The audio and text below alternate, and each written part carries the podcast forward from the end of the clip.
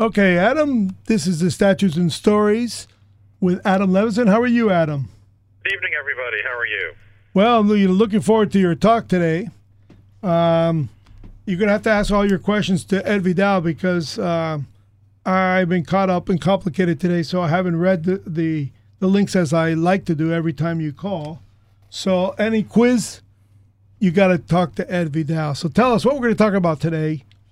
You're listening to Adam Levinson for Statutes and Stories here on WSQF 94.5 So thank you for the lead-in, and I think this is a, an excellent opportunity for people. We've got material that applies uh, across the board, all kinds of, of good stuff. So what does that mean? That means we're going to be talking about this nullification crisis, which was a continuation of mm-hmm. last week's discussion. So in South Carolina, and these were some questions that you both were asking last week, under the presidency of Andrew Jackson, uh, we came into a situation where the state of South Carolina was trying to argue that they could ignore federal law and we're going to now continue and flesh out that conversation.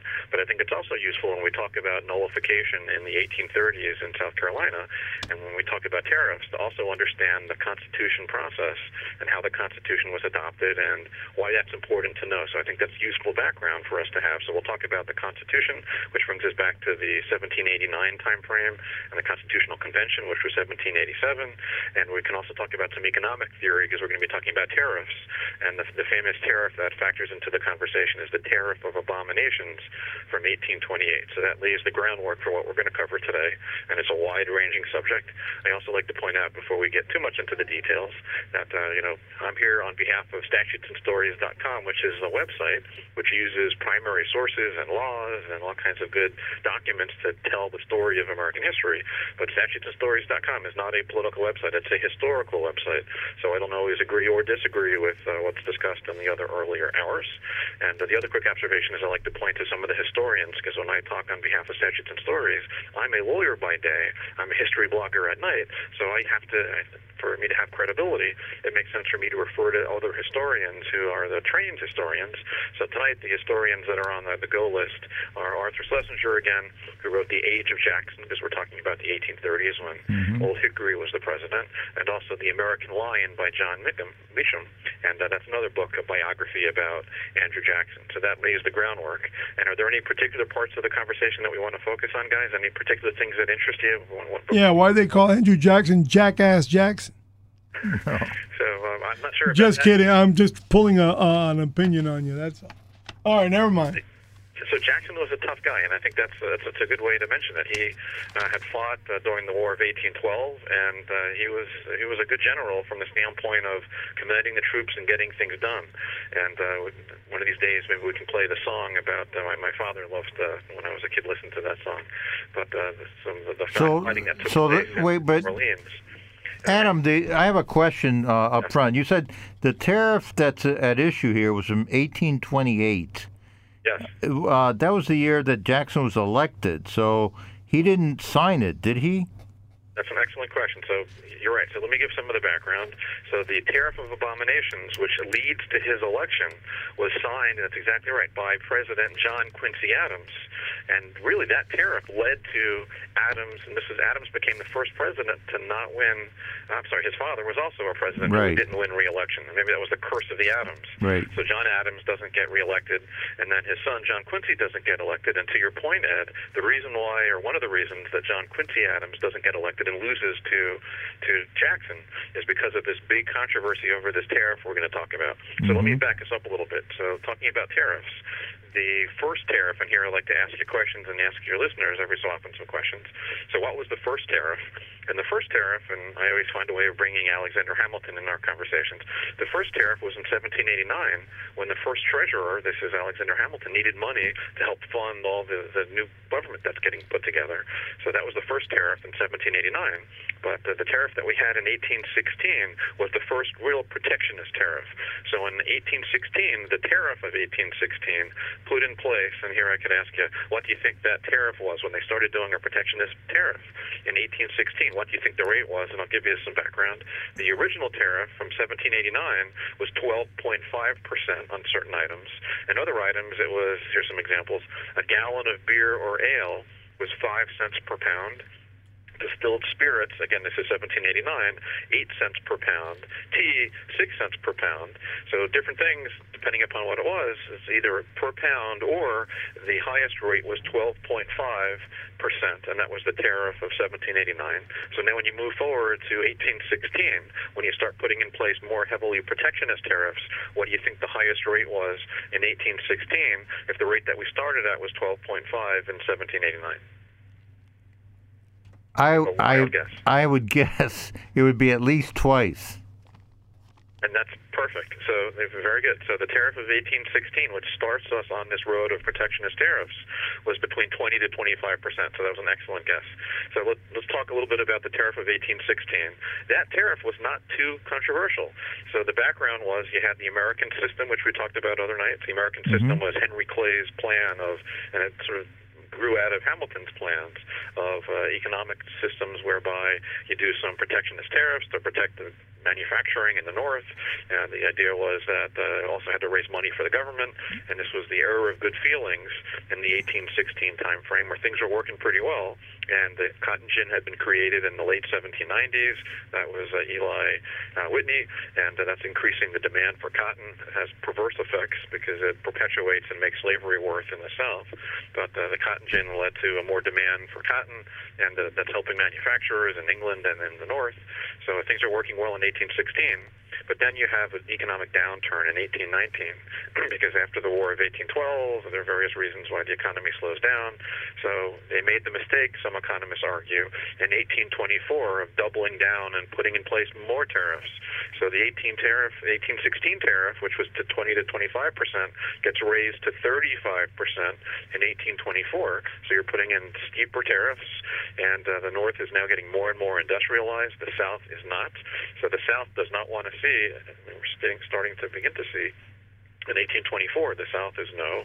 Uh, you know, when you do a tariff and you raise the costs for our trading partners in Britain and other countries, they're going to buy less from us, Yeah. and we need to sell our cotton and our our Well, agricultural products. too. Adam, let me let me ask you a question. What what were the products, and I guess it was manufacturing, that were being protected? The idea, I think, was that the North, because he didn't have much manufacturing in the South, Right. wants to start these new industries and Ah. start these uh, these new businesses, and uh, anything that they could manufacture, iron, and then uh, some factories making clothing, etc. Uh, so uh, you know, when now that's a good lead-in, by the way, to the tariff of 1828, which is where we started.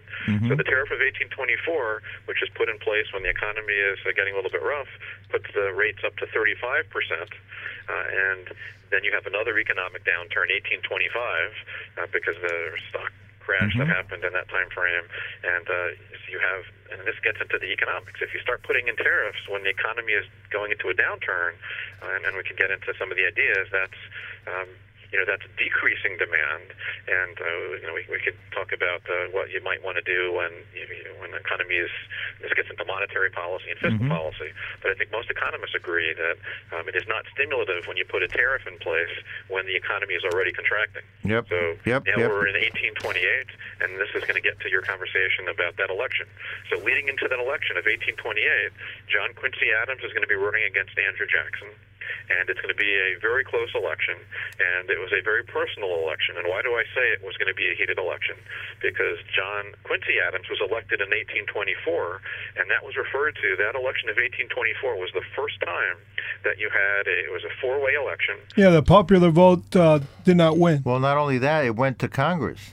uh, to the House. Yeah, the So House. that 1824 election, um, you know, John Adams did not. And get by the way, Adam, that's the first time the Democratic Party wanted to get rid of the Electoral College. Nothing's changed. Sorry, I had to do that. The Electoral College did not work very well in 1824, and as you both said, it had to go to the House. And in that corrupt bargain, is what it was called. Clay, who was running, winds up throwing his support because it was a four-way election. Clay provides his support to John Quincy Adams, and that's how Quincy Adams, who had less votes than John than Jackson, winds up getting the presidency. So Jackson knows four years later. And Clay becomes uh, Secretary of State, correct? Again. And Clay becomes Secretary of State. So I'm, not sure. I'd have to check and see. I know a lot of the time he was in the in the, in the Uh, that was the deal. Congress, but um, I'm not sure. Uh, Because Secretary of State was probably the most prominent position for the United States other than the president. And I agree that often the Secretary of State would then be running for president later. So Exactly. it's a good stepping stone back then to become president. So, uh, long story short, we knew from that 1824 election that Quincy Adams is going to have a difficult road to hoe in 1828. Jackson wants payback. So Jackson supporters come up with this idea, and I think it just tells that you got to be careful when you're playing with fire. And this idea they come up with is to, and it was really manipulative, and uh, sometimes these things boomerang. But the idea was to come up with a plan that would embarrass John Quincy Adams. That's their insurance policy. So they came up with this really ridiculous tariff proposal. This is now leading into that election. So uh, here the rate was starting at 20 to 25 in 1816. The rate goes to 35% on tariffs in 1824. But in 1828 they come up with a 50% tariff rate.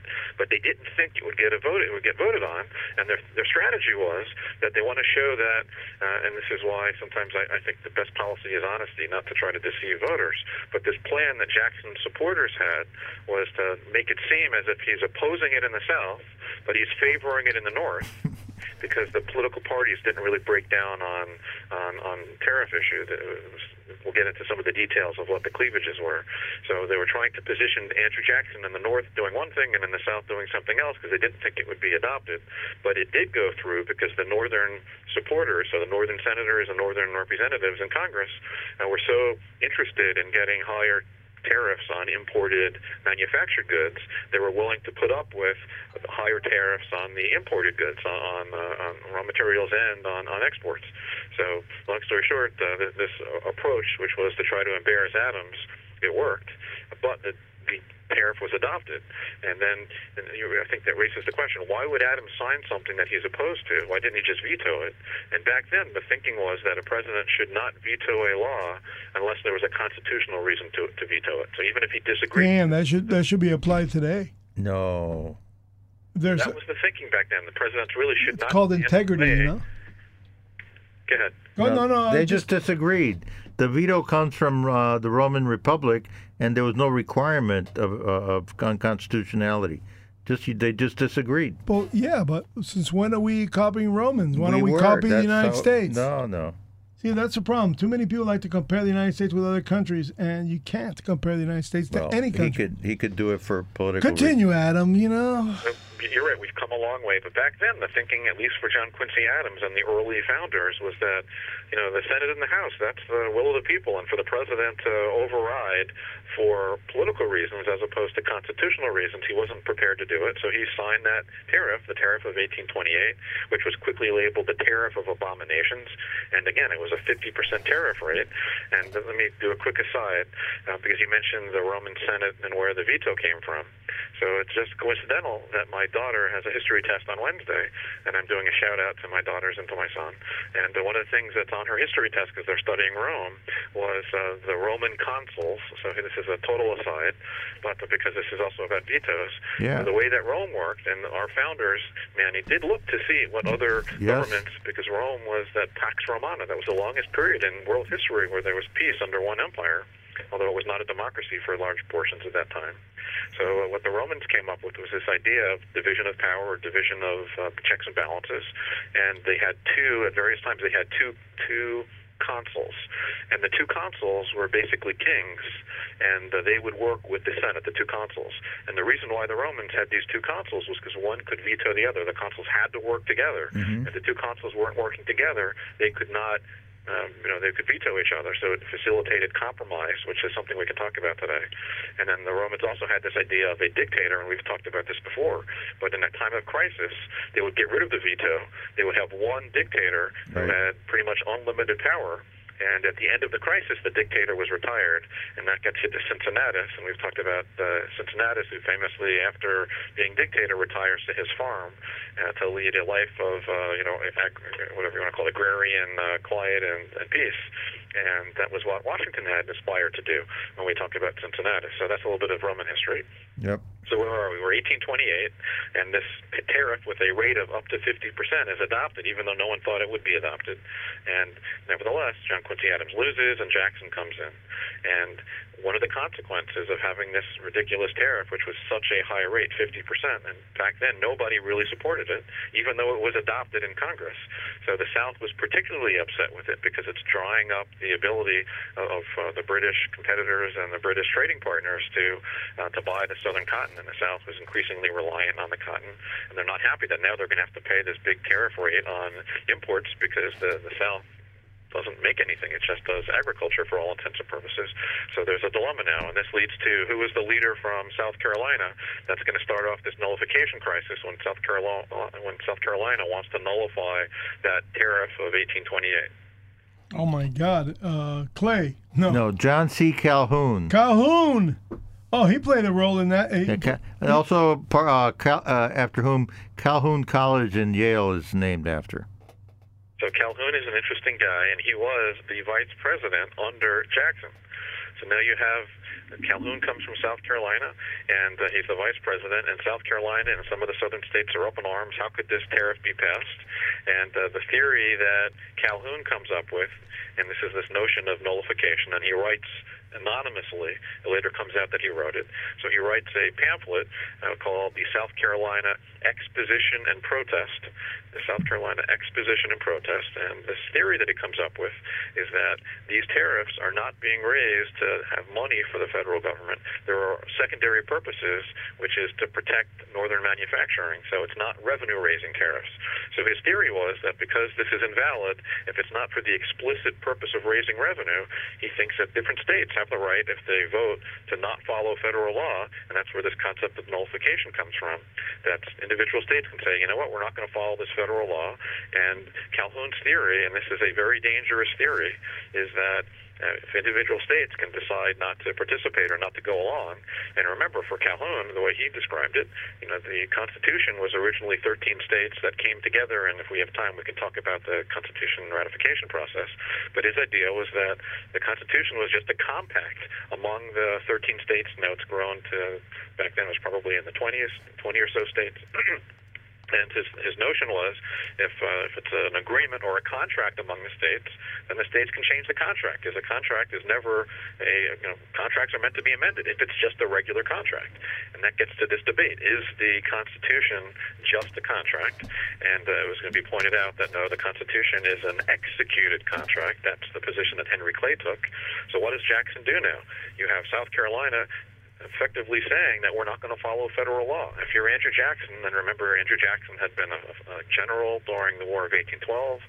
And there are also other issues that he'd been involved with with um, with military campaigns against the Indians, and maybe we'll have time to talk about the Native Americans, which is highly controversial in some of the things that he was doing.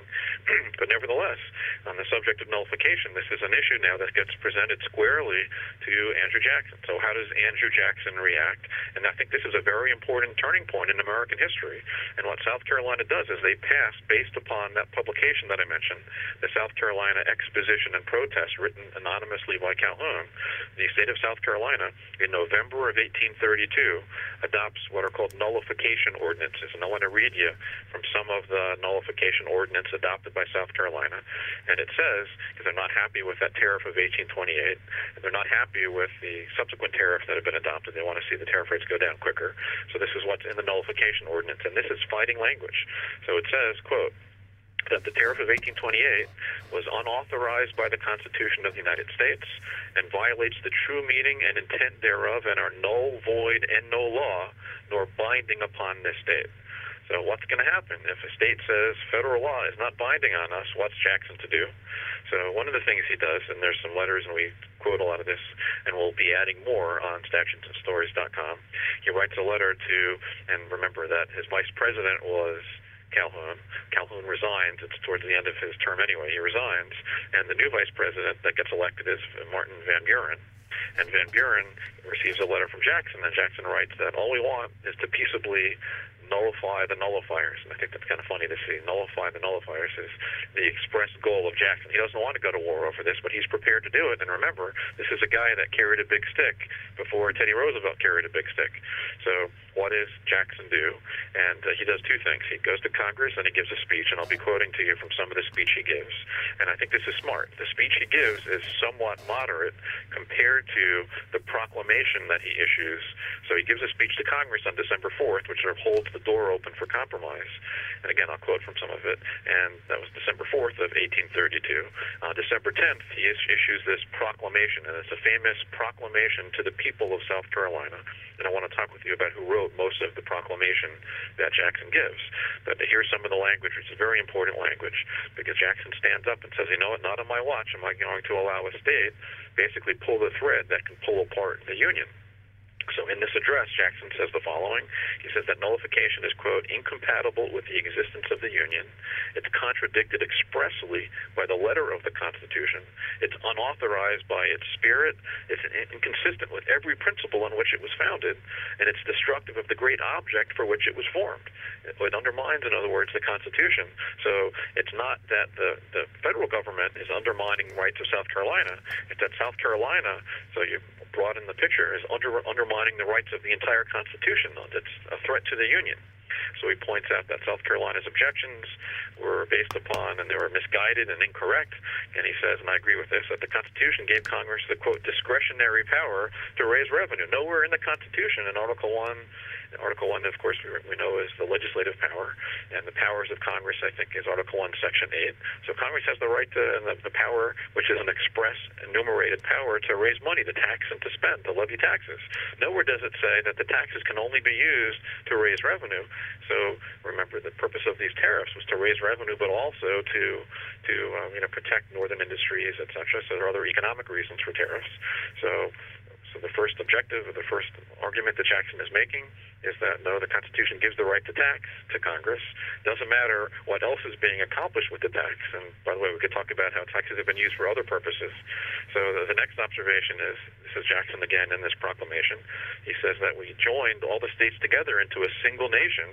And here's a quote: "In becoming part of a nation, they surrendered many parts of their essential sovereignty." And you know, some people may agree or disagree with that, but I think that ultimately that's what the Constitution recognizes: that when you have the states join into a single nation and become part of a nation, that the states did surrender part of their sovereignty to the federal government because you have the supremacy clause in the Constitution. So that's another point that Jackson makes in this proclamation to the people of South Carolina. He also warns, and this is why Jackson's a tough guy, he warns the people of South Carolina don't be tricked into nullification by political and social leaders, and that any action, quote, of disunion by force is treason. And if you accuse someone of treason, that's a that's a powerful position to take. So he's warning South Carolina, I don't mess around, and any act of disunion by force, that's important, by force is treason. But his address ends with the hope that the nation will survive and be reconciled by reasonableness and harmony, and also on, on the assurance that it will be reconciled by force if necessary. So he's ready to use force, and he threatens force. So that's what's in this important and I keep referring to it as the the proclamation to the people of South Carolina.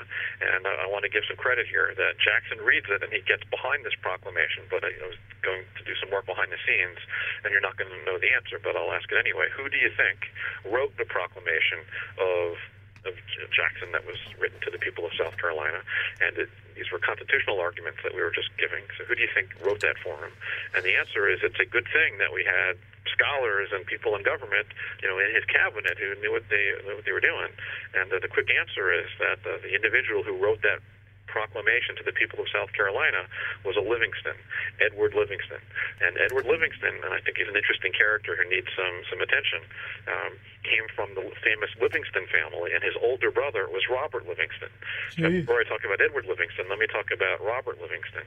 So Robert Livingston was a signer of the Declaration of Independence, and the older brother, Robert Livingston, uh, was also involved, uh, just to give you some idea of, uh, of the older brother, was on the Committee of Five that, as I said, drafted the Declaration of Independence. And there's a famous picture or portrait that was done by John Trumbull in 1817 of the Declaration of Independence. And that picture has Jefferson standing next to Franklin, standing next to Adams, Roger Sherman, and Livingston, because those were the five who wrote the Declaration of Independence, and that's a famous portrait, Right. which was again written or written. Was, What you know. what state was he from? Say that again. What state was he from? So Livingston was from New York, and the Okay. Livingston family was a powerhouse in New York. Okay. And it's interesting because from prior nights and discussions, people may remember that the Jay family was very influential in New York. Yep. And also the Schuyler family. And Manny, when I mentioned the Schuylers, who are the Schuylers when we talk about the play? Oh my God, you kill me, man. So the, the Schuyler sisters, one of the favorite. Oh yes, that uh, um, Alexander Hamilton got involved with. So Uh-huh. he marries into the Schuyler family. So these are some political rivalries in New York. In other words, you can't have me, but you can have my little sister.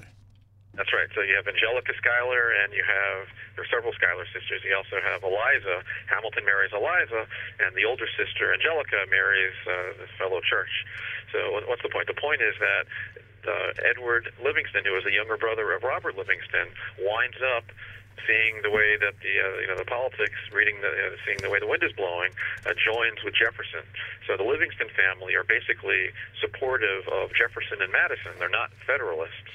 And uh, here's more of a historical aside for you that when Edward Livingston, who is the younger brother, this is the guy that writes that proclamation that we talked about, that important proclamation that Jefferson is able to support. So Edward Livingston um, was admitted to the New York bar in 1785. And remember, because we talked about it, I think, last week, that Hamilton, it was two weeks ago, Hamilton Alexander Hamilton joined the New York bar in 1785, and that was the same year I think that Aaron Burr joined the New York bar. So Edward Livingston, Hamilton, and Burr all become lawyers at that same time in the 1780s after the Revolutionary War. But uh, Edward Livingston becomes a Democrat Republican, and it's quite interesting because he remember what was the big political battle during the end of Washington's term in 1795. The big controversy was Jay's Treaty. And remember, if you're a Democrat Republican, meaning a Jeffersonian Democrat, because they have different names for it, but if you're a Jeffersonian, did you support Jay's Treaty? And the answer is no. You were very opposed to Jay's Treaty. And for that reason, Edward Livingston was one of those who was opposed to Jay's Treaty. And uh, interestingly, when we talk about Jay's Treaty, and I think you're going to see more and more about this in the news today, that uh, this issue of executive privilege is executive privilege going to be raised as a basis to not give certain information. And this is what we're talking about today in, in, in Congress. And that's the first time that this idea of executive privilege came out because when George Washington was asked by Edward Livingston to turn over the diplomatic communications that led into the adoption of Jay's Treaty and the, the diplomatic correspondence with Jay. Uh, Washington refused to turn it over, and Hamilton advised him, "Don't give this to Congress; they're just going to use it against you, and they have no business reading your private executive communications with your Secretary of State."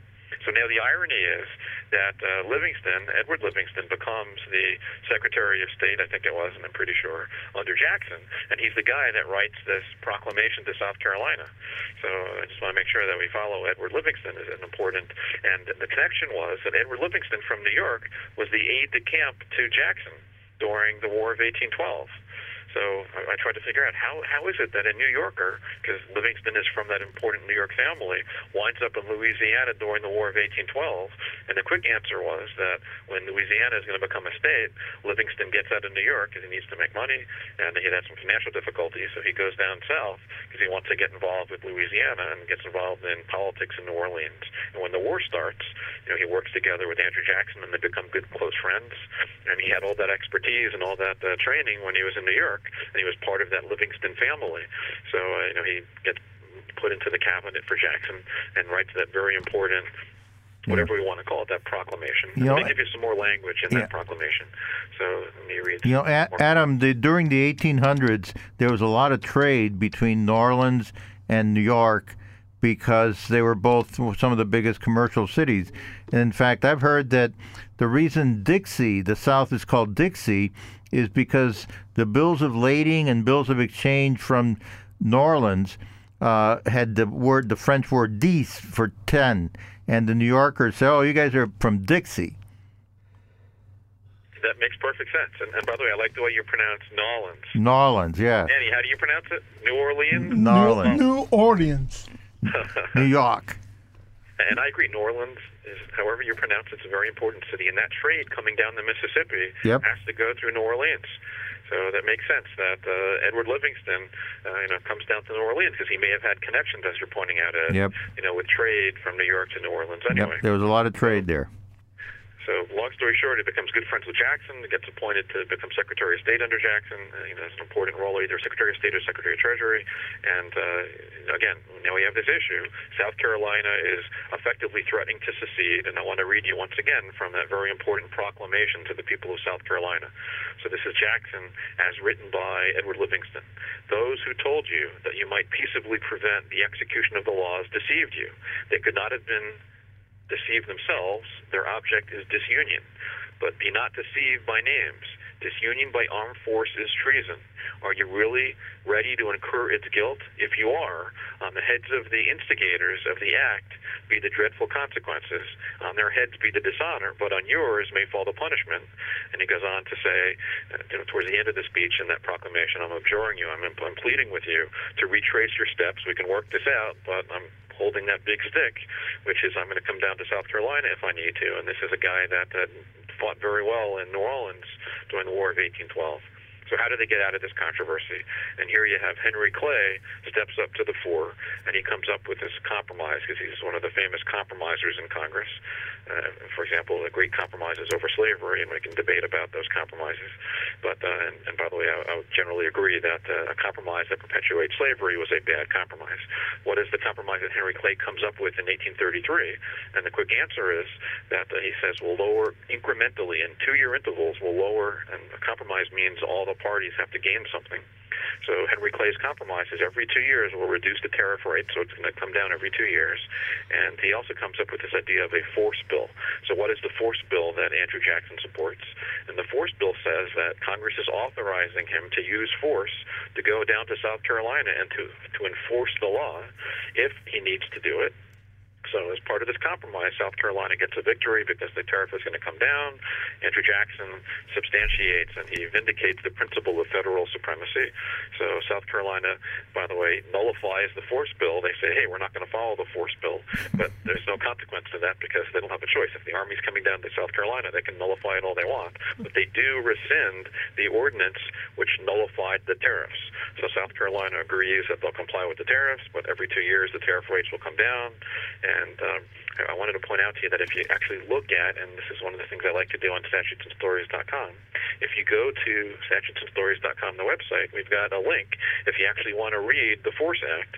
And the Force Act had a trigger in it, and I think this was really smart on Congress's part. So what does Congress do? They pass this law, which authorizes the use of force, they don't unilaterally, when they say they, Congress doesn't unilaterally give Jackson the ability to bring troops into South Carolina to immediately march down. Instead, it has a trigger, and I think that's something that Congress is, is right to do that. Um, you know, don't give too much unlimited authority unless you absolutely need to. So, Section 5 of the Force Act, which was adopted in 1833, says that, yeah, the president can use force as long as the law is being, quote, obstructed and military force is really the only lawful means uh, because it cannot overcome the resistance. This is a quote. It's too great to be overcome by ordinary courses of uh, judicial proceedings.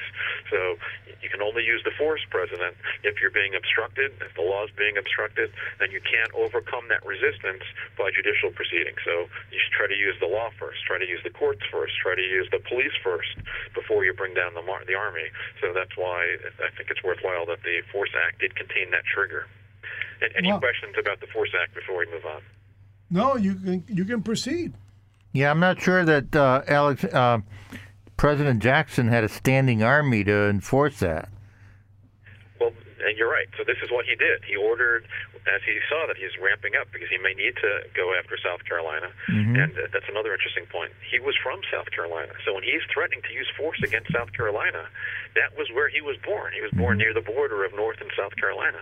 Uh, so he didn't want to use force, but he was prepared to do it. And I think that's another statement about, you know, a president needs to have, we could debate about it, the president needs to have credibility. And the president, if they're threatening to use force, you know, if they make that threat, you know, hopefully Yep. people understand that they're not bluffing. He so drew a red means- line in South Carolina. So right? that means that Barack Obama should have invaded Chicago. no, no, no. So well, I'm going to avoid getting into Ah, there you go. I get you. That's that's three. And He should have drawn a red line. But what? What? I don't know that there was a standing U.S. Army.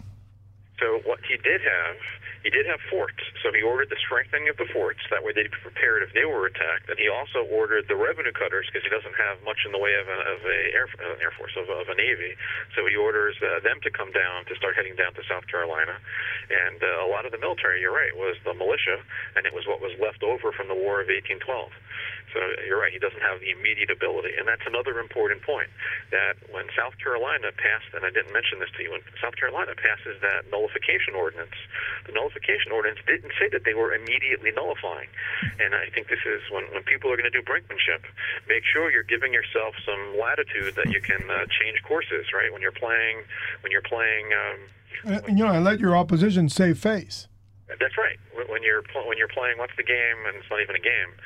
When you're uh, have two cars that are uh, you know threatening to run each other off the road, chicken, right? Yeah, playing, playing chicken. Political when you're playing political chicken, don't take the steering wheel off the car unless you're really crazy, um, and maybe that's your strategy. So what the South Carolina nullification ordinances provided was that the nullification would take effect in February. So there were months before the nullification laws would, would take effect in South Carolina. So they were giving themselves time, time and opportunity to compromise. So that was good news. And Jackson, um, you know, eventually worked out this deal with Henry Clay. So he vindicates the principle, and he's not going to let the Union come apart on, on his on his watch. And I want to have a little bit of a discussion about constitutional theory because we can debate about this. Was Calhoun right that the states have the ability to, um, you know, pick and choose the federal no, law? No, no, no, no. This gets to the way the Constitution was put together. No. Federal law is supreme. Yeah. Federal law supreme. I'm going to refer everyone, and this is something I had to dust off and take a look at it. Article 7, and no one ever really pays attention to Article 7 of the Constitution. It's at the very bottom. And Article 7 doesn't apply anymore today. That was how the Constitution got ratified. So this is sort of a trick question. But how did the Constitution get ratified? Was it through state legislatures or was it through state ratification conventions? I think it was mostly conventions. It was all convention. All convention. So the framers, to their, and this is, uh, I think, very useful for purposes of the other conversations they like to have on, on the subject of Constitution amendments mm-hmm. uh, or ratification conventions. Yep. So the, the quick observation is that the framers knew that if the, when I say the framers, those who met, the 55 individuals who met in Philadelphia in 1787 to write the Constitution, they knew that there was going to be opposition from the state legislatures. Mm-hmm. And I'll give some examples of that, that opposition. So their theory was was that instead of having the state legislatures either give amendments or prevent it from being adopted, that if it was brought to the people, and this gets to you know the opening phrases in the Constitution and the preamble, we the people of the United States. So it was the people that voted for their representatives in these Constitution ratification conventions, and this is what Article 7 says. So Article, Article 7 says that the ratification of the conventions of nine states shall be sufficient. So remember that under the Articles of Confederation, you needed 13 states to all agree, and that was one of the weaknesses of the Articles, that you had to have all 13 states agree, and Rogue Island or Rhode Island would never agree. That's why they really couldn't get anything done. And this is, gets back to Hamilton and Madison and Washington wanting to replace the Articles of Confederation because it was very ineffective. So the point is that it was ratification conventions of the states, nine of them, not the state legislatures. Okay, yeah. It was very questionable that the state legislatures would have agreed to this. And it's also another interesting point, which I was not aware of until recently, that when the founders from the the, uh, the Constitutional Convention in 1787 finished. So they originally convened in the May time frame. They finished on Constitution Day, which is September 17th. Everybody remembers September 17th is a big day in American history. So September 17th is when they finished. And we can talk about what they celebrated when they finished because they went out to dinner and they had a big banquet. We can I have a copy of the bill if you want to know what they were drinking. Ask me about that. yeah, what are they drinking? Mut- oh, beer. All right, so we'll get into the Constitution revision process and Constitution adoption process, but because you asked, I have the bill for City Tavern. And they had a big celebration on September 14th because they'd finished writing it, and they had a big celebration on September 17th because that's the day they signed it. So 55, uh, there were supposed to be 55 that they anticipated, including six musicians. So they had to feed the musicians. So I'm asking you to tell me the number of bottles of wine if you have, and these are big drinkers, if you have 55 individuals, and I want to say it was all men, how many bottles of Madeira wine, am I pronouncing that right? Madeira wine? Madeira, yeah. Yeah, why not? How many bottles do you think that were ordered for City Tavern, which is four blocks? 110. Okay, so No, Each had two. No, oh. no, no. and this is a, sort of a trick question. So I asked how many bottles of Madeira wine, and the answer is 54. But then they had claret, 60 bottles of claret, That's better. Yeah. 22 bottles of porter, 12 bottles of beer, and they also had seven large bowls of punch.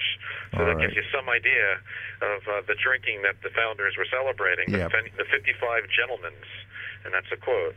Uh, and what did they get for dinner? They had fruit, relishes, and olives, and plus the dinner. And I, I misspoke. It wasn't six musicians. It was nine musicians and seven waiters.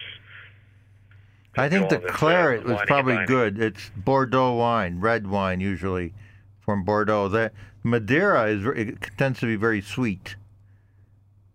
Oh, Porto. If it's port, when they said port, I imagine No, it's porter a porter. is probably ale.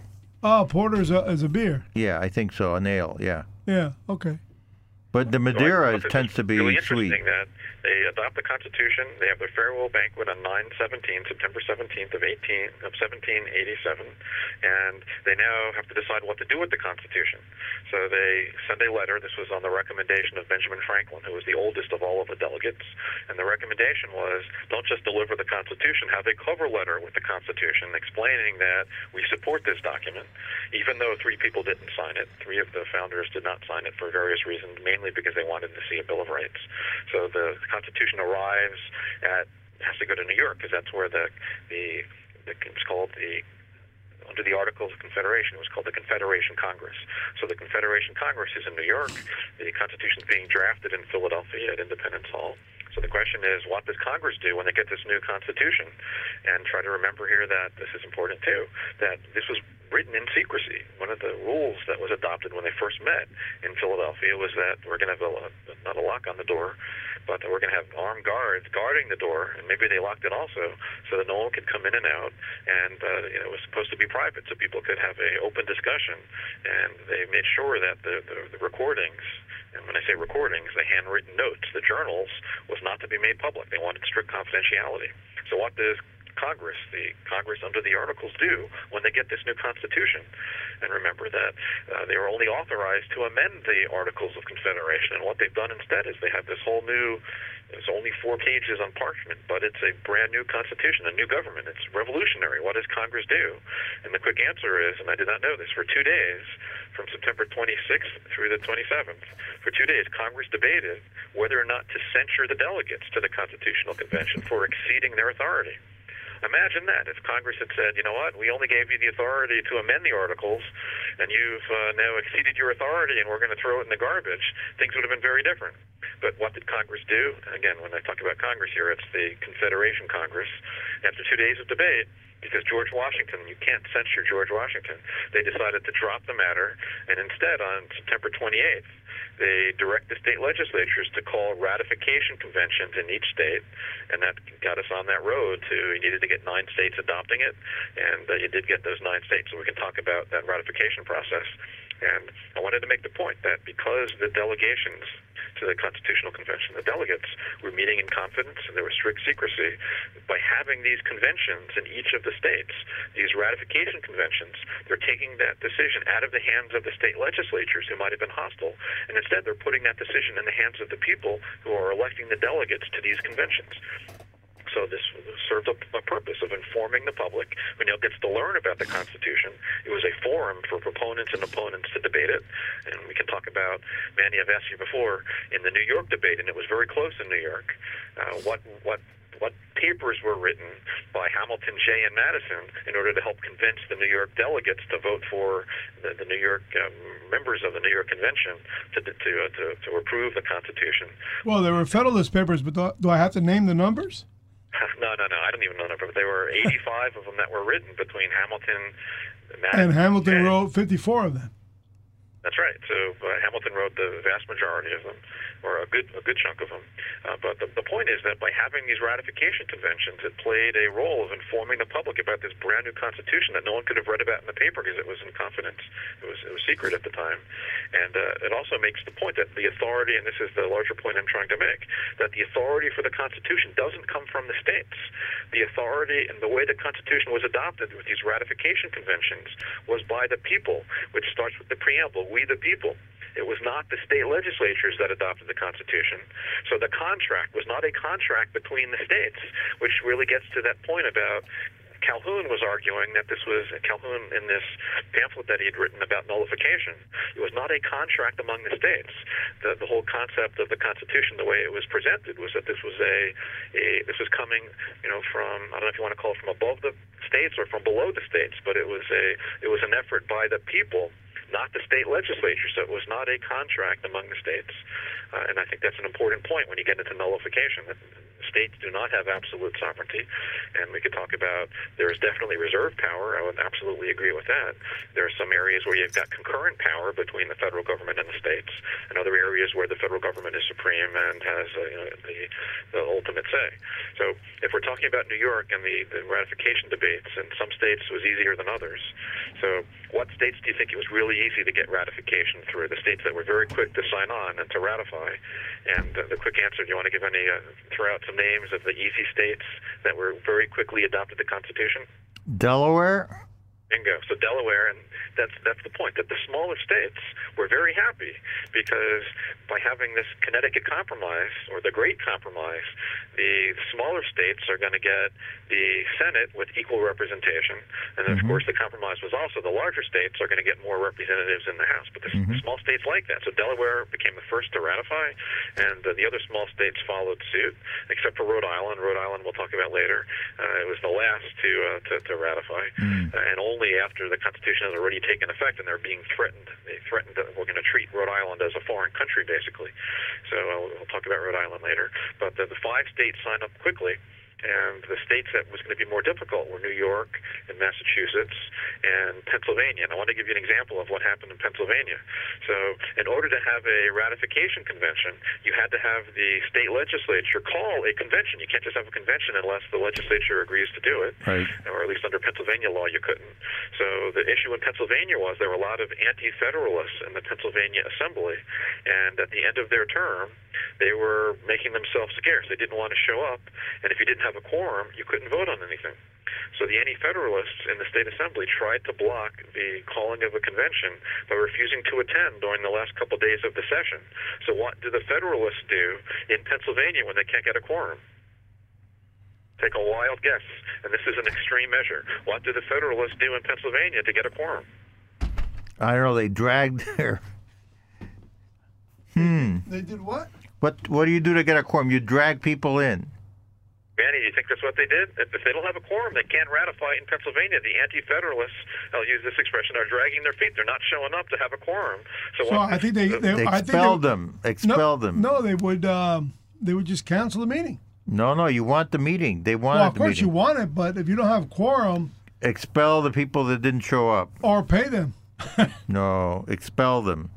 If you, so maybe if you expel them, but does that satisfy the quorum requirements if they're expelled? If you were maybe if you replace them, but with only two days left, and this is remarkable.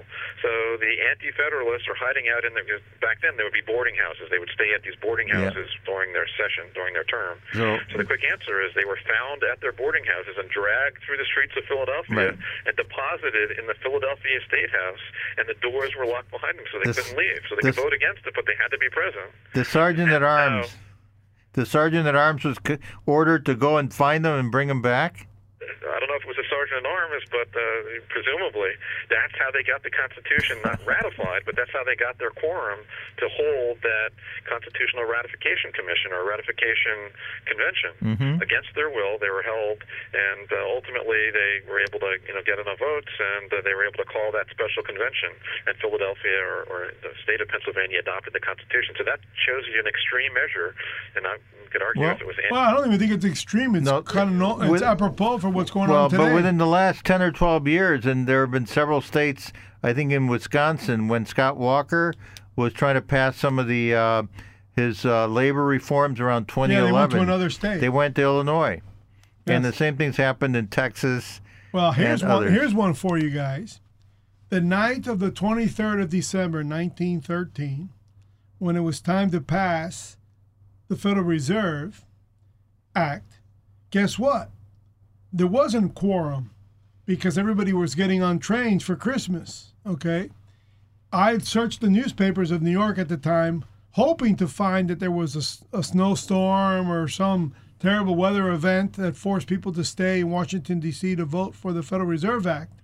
Guess what they did instead to establish quorum? They created something called, that was already in place in law, the, the PAIR Act, where you could pair your no vote with a yes vote Oh, that's still being done. and the pair vote was at record highs for the Federal Reserve Act. Therefore, holding into suspect the very fact that the Federal Reserve Act may not have been even passed for lack of quorum. So how about them apples? Hmm. Ah. See, notice how you attorneys are silent when you realize that there's something amiss. Manny, I will look into that. So you're teaching me something. So I will look into. Yeah, uh, record we'll- number of we'll pair look- votes on December the tw- Tho- uh, yeah, those are December the twenty third of nineteen thirteen.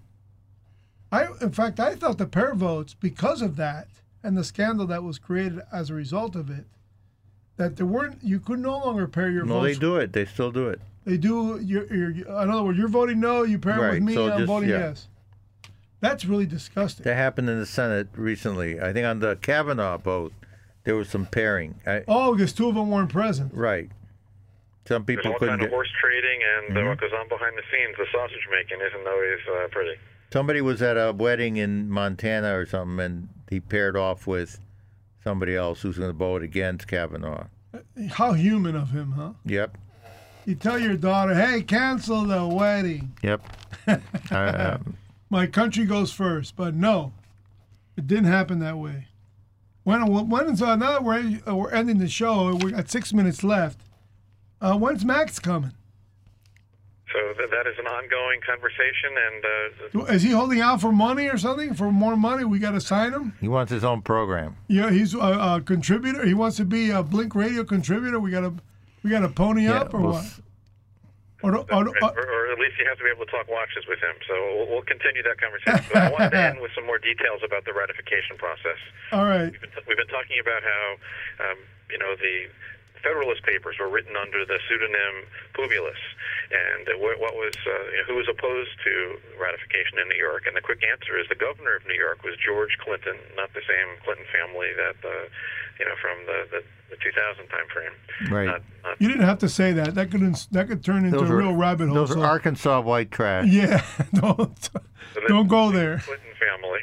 So the, the George Clinton, the governor of New York, who was had a lot of power, and that's why some of the big states did not want to lose power to the federal government. So Clinton was opposed to adopting the Constitution.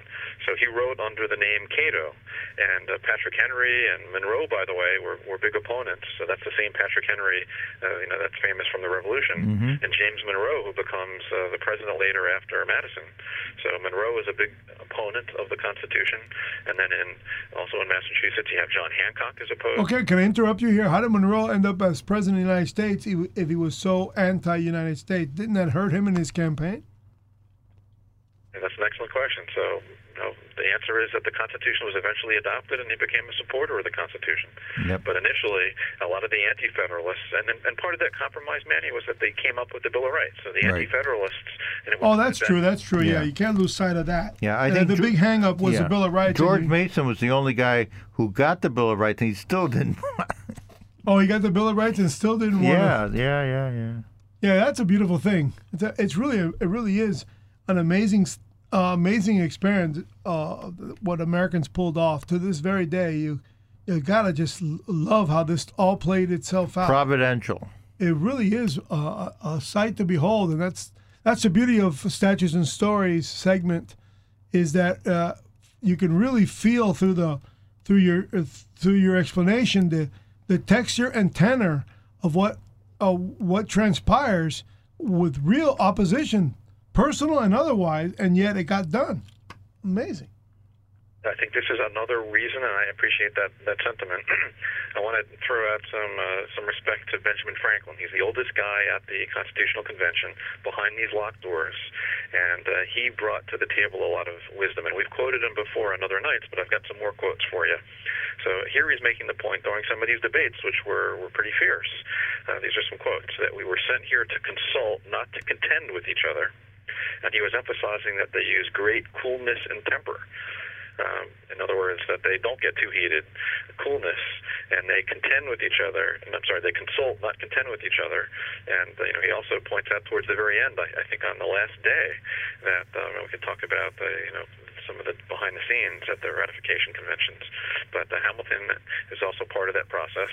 But um, what's the point? The point is that Franklin realizes that it's not perfect. It's all about compromises, and they were willing to compromise, at least in the Constitutional Convention. They were willing to compromise. And uh, because I always like to throw in more Hamilton, Hamilton w- was absent for a lot of the debates because there are various reasons. Uh, and we, we talked about Clinton was the governor of New York.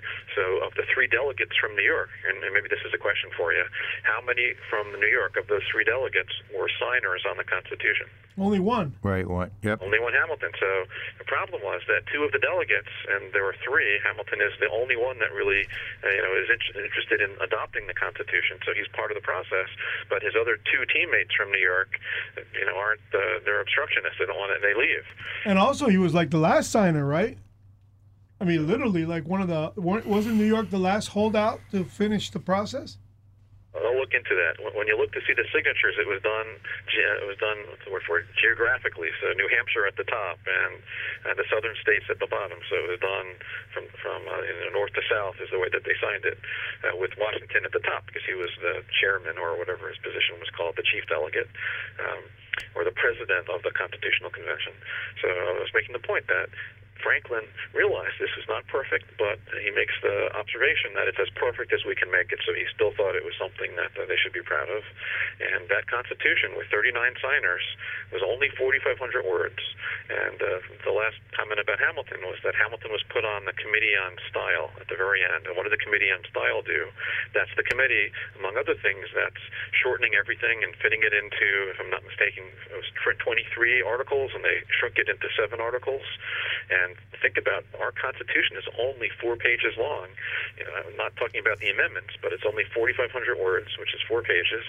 And uh, that Committee on Style, which was some of the younger guys, so Hamilton, Rufus King, James Madison, Samuel Jackson, and Gouverneur Morris uh, wind up, and it's probably Morris is the main individual who does it, but comes comes up with that important language in the preamble about we the people of the United States, in order to form a more perfect union, etc. So it's a union of the people. It's not just a union of states. It's not just a confederation of states. It's the people, and uh, that's who the Constitution comes from. It's from the people. Now, what reasons do you have for Hamilton not showing up at these debates? A person that was so involved, so intimately. What could have possibly happened in his life that it didn't allow him to be there? Uh, in essence, right. the late in the late in the fourth quarter. Right. So he he would come and go, and he missed part of August, and uh, he missed part of September. So I think part of the answer was that he was not a independently wealthy, so he had a law practice, so he had to go back and do some work with his law practice. Also, there were limits to what he could accomplish because the New York delegation, unless there were at least two, they couldn't vote. He couldn't vote because the delegation rules apparently. Uh, he was. Oh, that's oh. that's good for the audience to notice. Yeah, that you still had to, had to adhere to your state's rules. Right, so a lot of things he couldn't vote. And another quick observation is I know for a fact that there was a meeting of the New York Manumission Society. So he goes off to try to get, he's realizing we're not going to be able to outlaw slavery in the Constitution. And remember, he is a committed guy. He does not like slavery.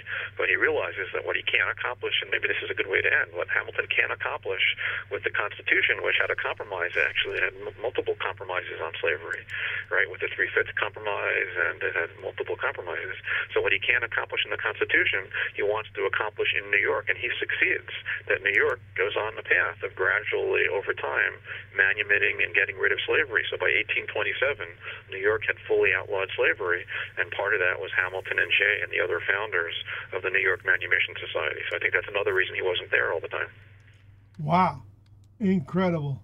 Well, this ends another show of Statutes and Stories with Adam Levinson and Victorious Ed Vidal. They just call him Ed. In fact, I think he should be called Mr. Ed, but That's fine. because he's fam- he's more famous than than the Mr. Ed on TV. Thank you, Adam. Very useful again. Thank you. and uh, we're looking forward to continuing this escapade. I think the the, the locals here uh, in our community definitely need to hear this. Florida needs to hear this, and with our podcast, the nation needs to hear this because it's not being taught in schools. So stay free, Adam. Have a good night. Thank you. Good night. Well, that ends Statutes and Stories, Ed. This has been a uh, a robust three hours. Absolutely. Adam brought it, and Carl brought it today, so they get the awards. Carl was very engaging. Carl, I think, likes this a lot. I think we should invite him back on our show sooner than later. What do you think? Absolutely. We, he'll become a regular. Okay, my folks, uh, that's Statutes and Story. This is Mac on the Rock. Ed Vidal signing off. See you next Monday.